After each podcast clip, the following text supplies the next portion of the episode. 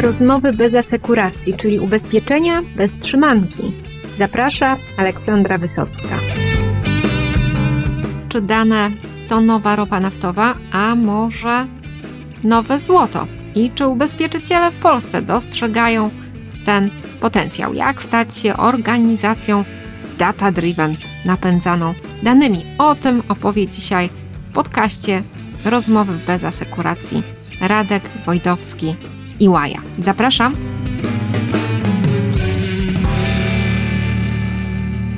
Dzień dobry. Porozmawiamy dzisiaj o temacie, o którym dużo się mówi, ale pytanie, czy się dużo robi, czyli o tym, jak dane mogą napędzać organizacje. No i oczywiście szczególnie bliskie sercu naszych słuchaczy są organizacje ubezpieczeniowe, zakłady ubezpieczeń. No ale zacznijmy może od definicji. Co to znaczy, że organizacja, taki zakład ubezpieczeń jest data-driven? No, ja rozpocznę może od tego, że dane mówi się, że teraz są cenniejsze niż kiedyś ropa naftowa. I organizacje, które kiedyś wydobywały ropę naftową, to ją przerabiały, no, zarabiały, a teraz zarabiają organizacje, które odpowiednio przetwarzają dane. I właśnie te organizacje, które potrafią nie tylko gromadzić, zbierać, ale też odpowiednio wykorzystać i przetwarzać dane, to są te organizacje data-driven, które potrafią korzystać z danych. I teraz może dla lepszego wyjaśnienia podam taki przykład. Gdy Netflix rozpoczynał swoją działalność, no to był jedną z wielu wypożyczalni filmów i gromadził dane o tym, kto przyszedł, jaki film wypożyczył, kiedy oddał, ale w pewnym momencie zaczął wykorzystywać te dane w sposób inny niż wszyscy pozostali, czyli zaczął rekomendować kolejne rzeczy, i zaczął na podstawie tych danych próbować generować nowe przychody. No i, i wybił się ponad rynek. W związku z tym te firmy, które nie tylko mają te dane, ale też je potrafią wykorzystać, to są te właśnie firmy, które w oparciu o dane generują swoje przychody, czyli firmy data-driven. Tak bym zdefiniował i rozumiał organizację data-driven.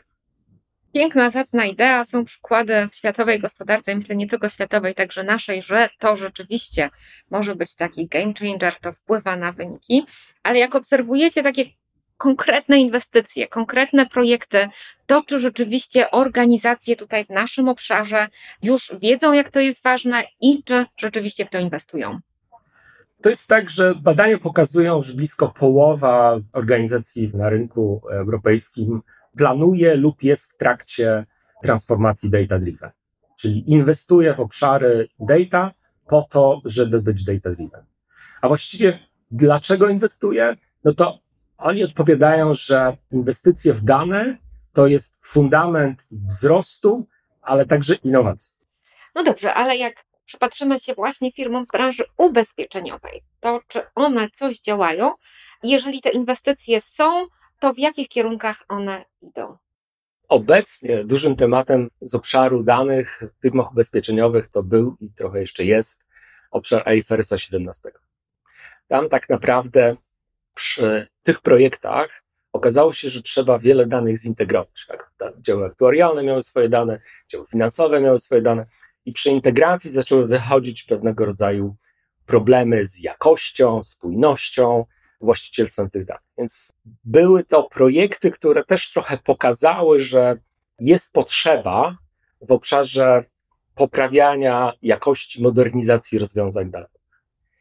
Ale oprócz tego jest też bardzo istotny temat dla firm ubezpieczeniowych, to są modele AI, modele ML, wykorzystywane w różnych obszarach. Jeśli chodzi o, o nasze projekty, to jest na przykład dynamiczne ustalanie ceny za produkty ubezpieczeniowe. Tam jest potrzebny model, który odpowiednio tą cenę wyliczy i co więcej zrobi to w czasie rzeczywistym. I jest to oczywiście tylko jeden z przykładów, gdzie te modele AI, ML się pojawiają, no ale one, żeby były efektywne, muszą działać na dobrze przygotowanych danych. Organizacja te dane musi mieć, dostarczyć je szybko, musimy je umieć wykorzystywać. I żeby to robić, to trzeba tak naprawdę często zmodernizować albo odpowiednio zoptymalizować rozwiązania data. Czyli jakbyśmy mówili o tych głównych barierach dla strategii data-driven i tych projektów, czy z obszaru uczenia maszynowego, czy sztucznej inteligencji, czy pricingu, czy jeszcze tam czegoś, czy właśnie sprawozdawczości finansowej, to jakość tych danych albo taka niekompatybilność to jest główny problem, czy coś jeszcze jest do naprawy? Ja myślę, że w obszarze data nastąpił spory rozwój, a jeżeli ktoś nie inwestował w te obszary lub robił to punktowo, no to tym momencie zastosowanie nowych rzeczy, nowych innowacji, które wymagają danych odpowiednio przygotowanych, odpowiedniej jakości, no nie jest takie łatwe. W związku z tym okazuje się, że żeby zadbać o tą jakość, trzeba też pomyśleć o platformie odpowiedniej danych, odpowiednim dbaniu o tą jakość, odpowiednim przypisaniu właścicielstwa i tam się pojawia szereg kwestii związanych z takim przygotowaniem danych i zarządzaniem tymi danymi. Zresztą barier jest kilka. To jakby, jeżeli chodzi o takie projekty data-driven, to nie są proste projekty. One zazwyczaj trwają, są dość skomplikowane i jeżeli są dobrze przeprowadzone, no to one są przeprowadzone etapami, tak żeby pokazywać jakąś wartość, realizować jakieś use cases, ale generalnie są to dłuższe tematy i oprócz barier technologicznych napotykają też bariery ludzkie. I to w dwóch wymiarach, bym powiedział. Jeden wymiar jest taki stosunkowo oczywisty. No, nastąpił bardzo dynamiczny rozwój w technologiach przetwarzania danych. Brakuje ekspertów, firmy potrzebują coraz więcej tych ekspertów, w związku z tym dalej brakuje tych ekspertów i tutaj kółko się troszkę zamyka. A z drugiej strony to jest fundamentalny temat związany z umiejętnością korzystania z danych. Bo jeśli popatrzymy na organizacje, które zarabiają na danych, typu nie wiem, Facebook, to tam filozofia zarabiania na danych polega na tym, że dużej grupie osób dajemy dostęp do danych. To są ludzie, którzy potrafią te dane obrabiać, analizować i na tej podstawie tworzyć nowe produkty, tworzyć nowy offering, sprzedawać to w jakiś sposób. To samo na polskim rynku, jeśli spojrzymy na Allegro. To bardzo duży zespół zajmujący się danymi i rekrutuje coraz więcej osób po to, żeby właśnie w oparciu o dane i w oparciu o wiedzę swoich ludzi wymyślać te use cases, wymyślać te nowe rzeczy, które spowodują, że Allegro będzie sprzedawało więcej. Bo to jest trochę problem poszukiwania use case. Są niektóre use case oczywiste. Ja tu wspomniałem o tym dynamicznym pricingu. Są jakieś obszary typu zróbmy AI, które może będzie na podstawie zdjęć pomagało w likwidacji szkód.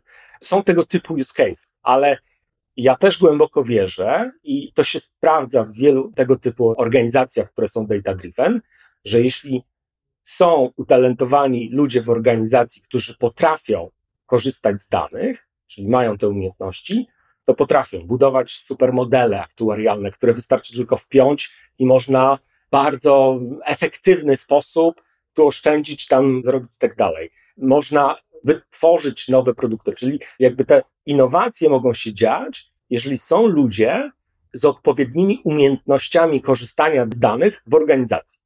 Nie tylko czekają na raport, ale potrafią samodzielnie robić różne innowacyjne rzeczy. No i to właściwie powinno być już wszędzie w organizacji. No, nie wiem, czy na recepcji, ale być może nawet na recepcji. No właśnie, to jeśli mówimy o recepcji, no to tu pojawia się taki trochę dylemat i problem, no bo ubezpieczyciele są instytucjami regulowanymi. No, nie możemy osobie na recepcji dać dostęp do wszystkich danych.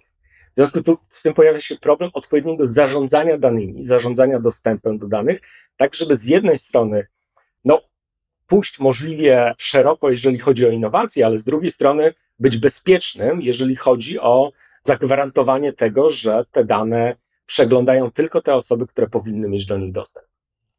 No tak, tutaj też prezentacja danych, jakieś te dashboardy i tak dalej, które być może by tę prywatność poszczególnych danych zachowywały, ale przekazywały te wyniki ostateczne lub jakieś półostateczne. To jest jakieś rozwiązanie, temat na kolejne spotkanie i myślę, że ogromne też wyzwanie rzeczywiście naszej branży między innowacjami a bezpieczeństwem. Taki szpagat nam się robi i no, męczą się zakłady ubezpieczeń, jak to jedno z drugim pogodzić.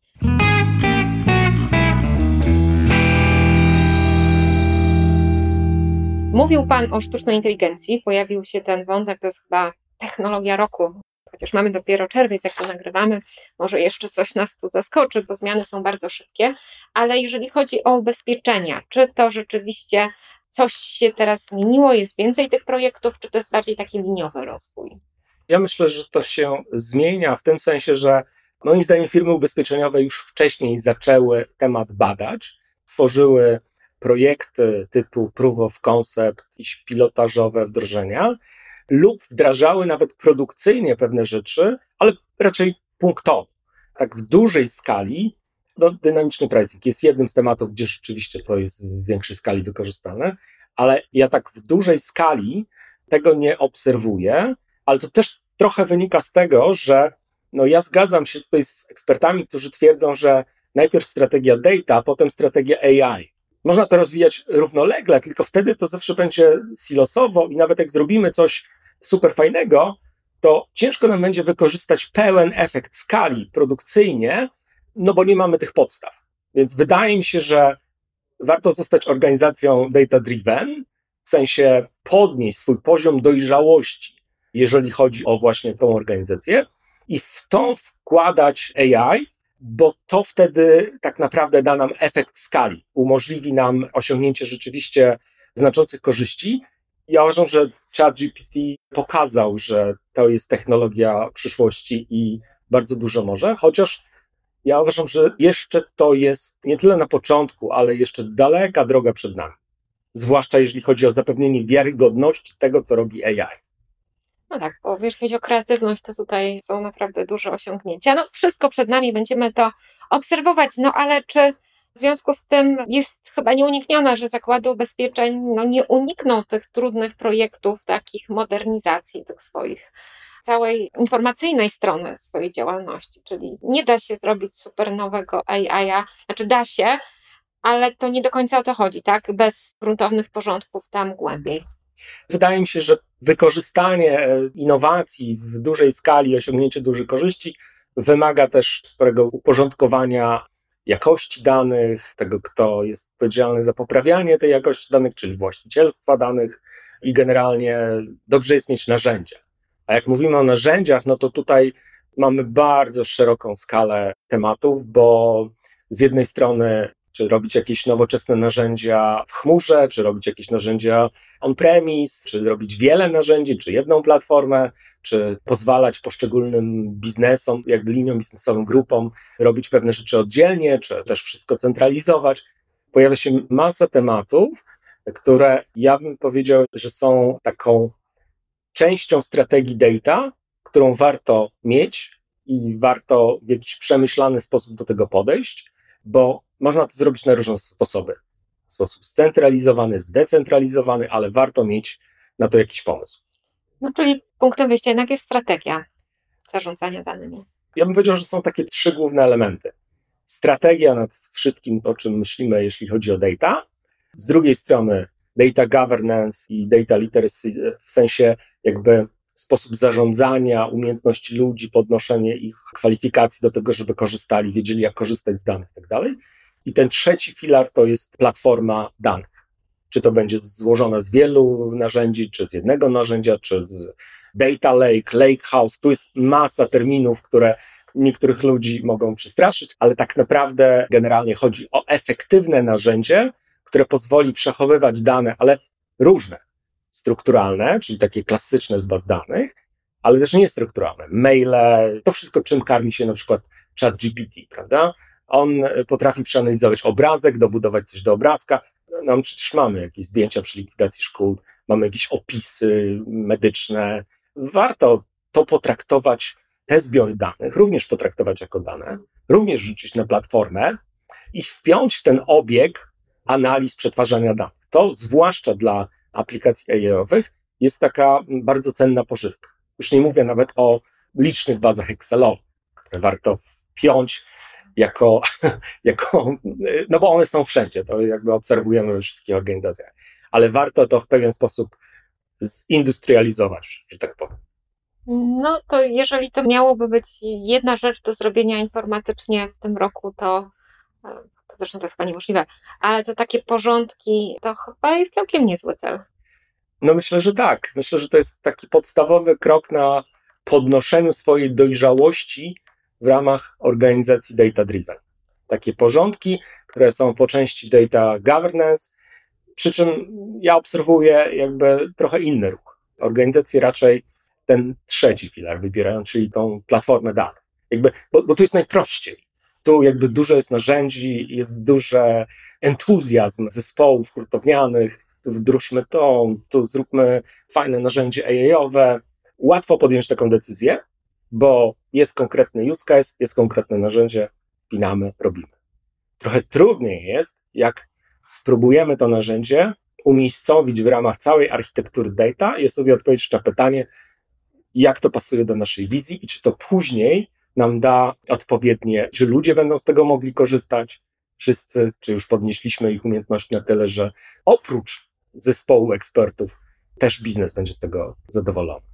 No wydaje mi się, że to trochę tak, jak wykupić rodzicom na gwiazdkę Thermomixa i uznać, że sprawa jest załatwiona, ale tam oprócz samego super nowoczesnego narzędzia jeszcze potrzebna jest chęć, potrzebne są produkty, potrzebne są umiejętności, potrzebny jest w ogóle styl życia, tak pracy, który będzie to wspierał, więc Thermomix tak, ale nie jako total. No i Thermomix wymaga dostępu do internetu, żeby ściągać te wszystkie, ja nie jestem tu ekspertem, ale wydaje mi się, że on ściąga te wszystkie przepisy i tak dalej, więc ten dostęp do internetu jest potrzebny, a teraz jest pytanie, czy w data my na przykład potrzebujemy dostęp do chmury, bo no. tam się dzieją innowacje. Więc jeżeli mówimy, bycie organizacją data driven robi się po to, żeby zbudować sobie fundament dla innowacyjności, a innowacyjność się dzieje w chmurze, to jest pytanie, czy my już chcemy wejść do chmury, albo może już jesteśmy, a może jesteśmy tylko jedną, a właściwie jednym palcem od nogi, no, tylko robimy jakiegoś poca.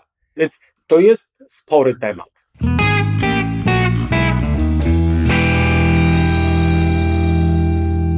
Jest spory temat. No i tak mi się wydaje z tych rozmów, które przeprowadzam z zakładami ubezpieczeń, no to dawno nie spotkałam kogoś, kto by mi powiedział, nie, chmura to absolutnie nigdy, my mamy swój serwer, o tutaj pan Jacek o niego dba i jesteśmy już bezpieczni, tak? To już pani jest ten etap. Ja spotkałem się z taką opinią i ona panuje generalnie na świecie, że niektóre przetwarzanie jest taniej realizować poza chmurą. Ja generalnie uważam, że prościej jest w sposób nowoczesny to zaimplementować na chmurze i nie do końca wierzę w taki trend, o którym się czasami mówi, że niektóre przetwarzania przenosi się na on-premise z chmury. Ale tu jestem sceptykiem. Ja raczej uważam, że w Polsce zadzieje się to, co zadziało się w Europie, w Stanach, że po prostu główne przetwarzania danych odbywają się na chmurze. Tam działają głównie dostawcy rozwiązań. One później są przenoszone na on-premise czasami, nie wszystkie, niektóre w ogóle nie.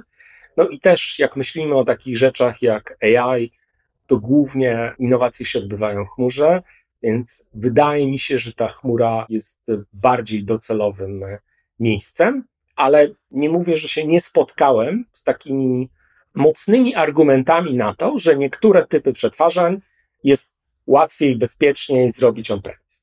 No bo oczywiście bezpiecznie można wszystko zamknąć pod kluczem i zabronić ludziom wchodzenia do tego pokoju, to jest wtedy bezpiecznie. Tylko czy my wtedy będziemy z tych danych wyciągali te korzyści, o które nam chodzi?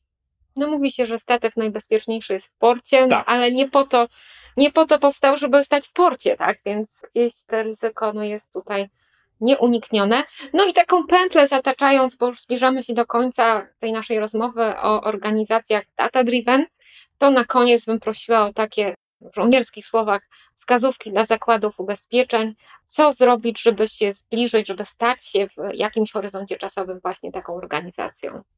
Ja myślę, że warto określić sobie jakiś cel na najbliższy czas, powiedzieć sobie, że chcemy na przykład podnieść jakość w danym obszarze danych, zastanowić się, jak możemy to zrobić, na przykład w jaki sposób skonsolidować obecne sposoby przetwarzania, które mamy, może zmodernizować niektóre narzędzia i drugiej strony wbudować narzędzia typu data governance, pomagające nam kontrolować to, co się dzieje z naszymi danymi, kto jest właścicielem czego, więc zbudować sobie taki use case, gdzie w jakimś obszarze wyraźnie zwiększymy dojrzałość organizacji data driven.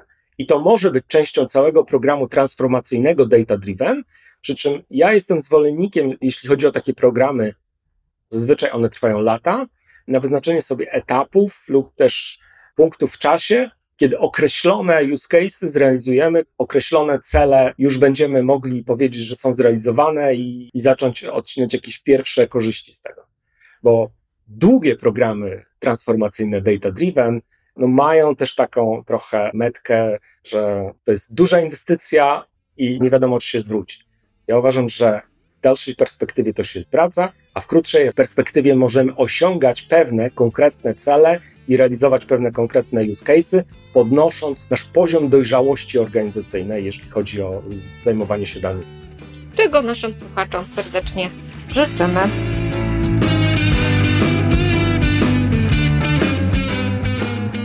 Przed nami jako branżą ubezpieczeniową jeszcze długa droga, ale myślę, że całkiem ekscytująca i warto w nią wyruszyć jak najszybciej, z dobrym przygotowaniem, no i z jasną wizją tego, dokąd się chce dojść. Dziękuję bardzo za dzisiejsze spotkanie i zapraszam do kolejnych odcinków podcastu ubezpieczeniowego Rozmowy bez asekuracji.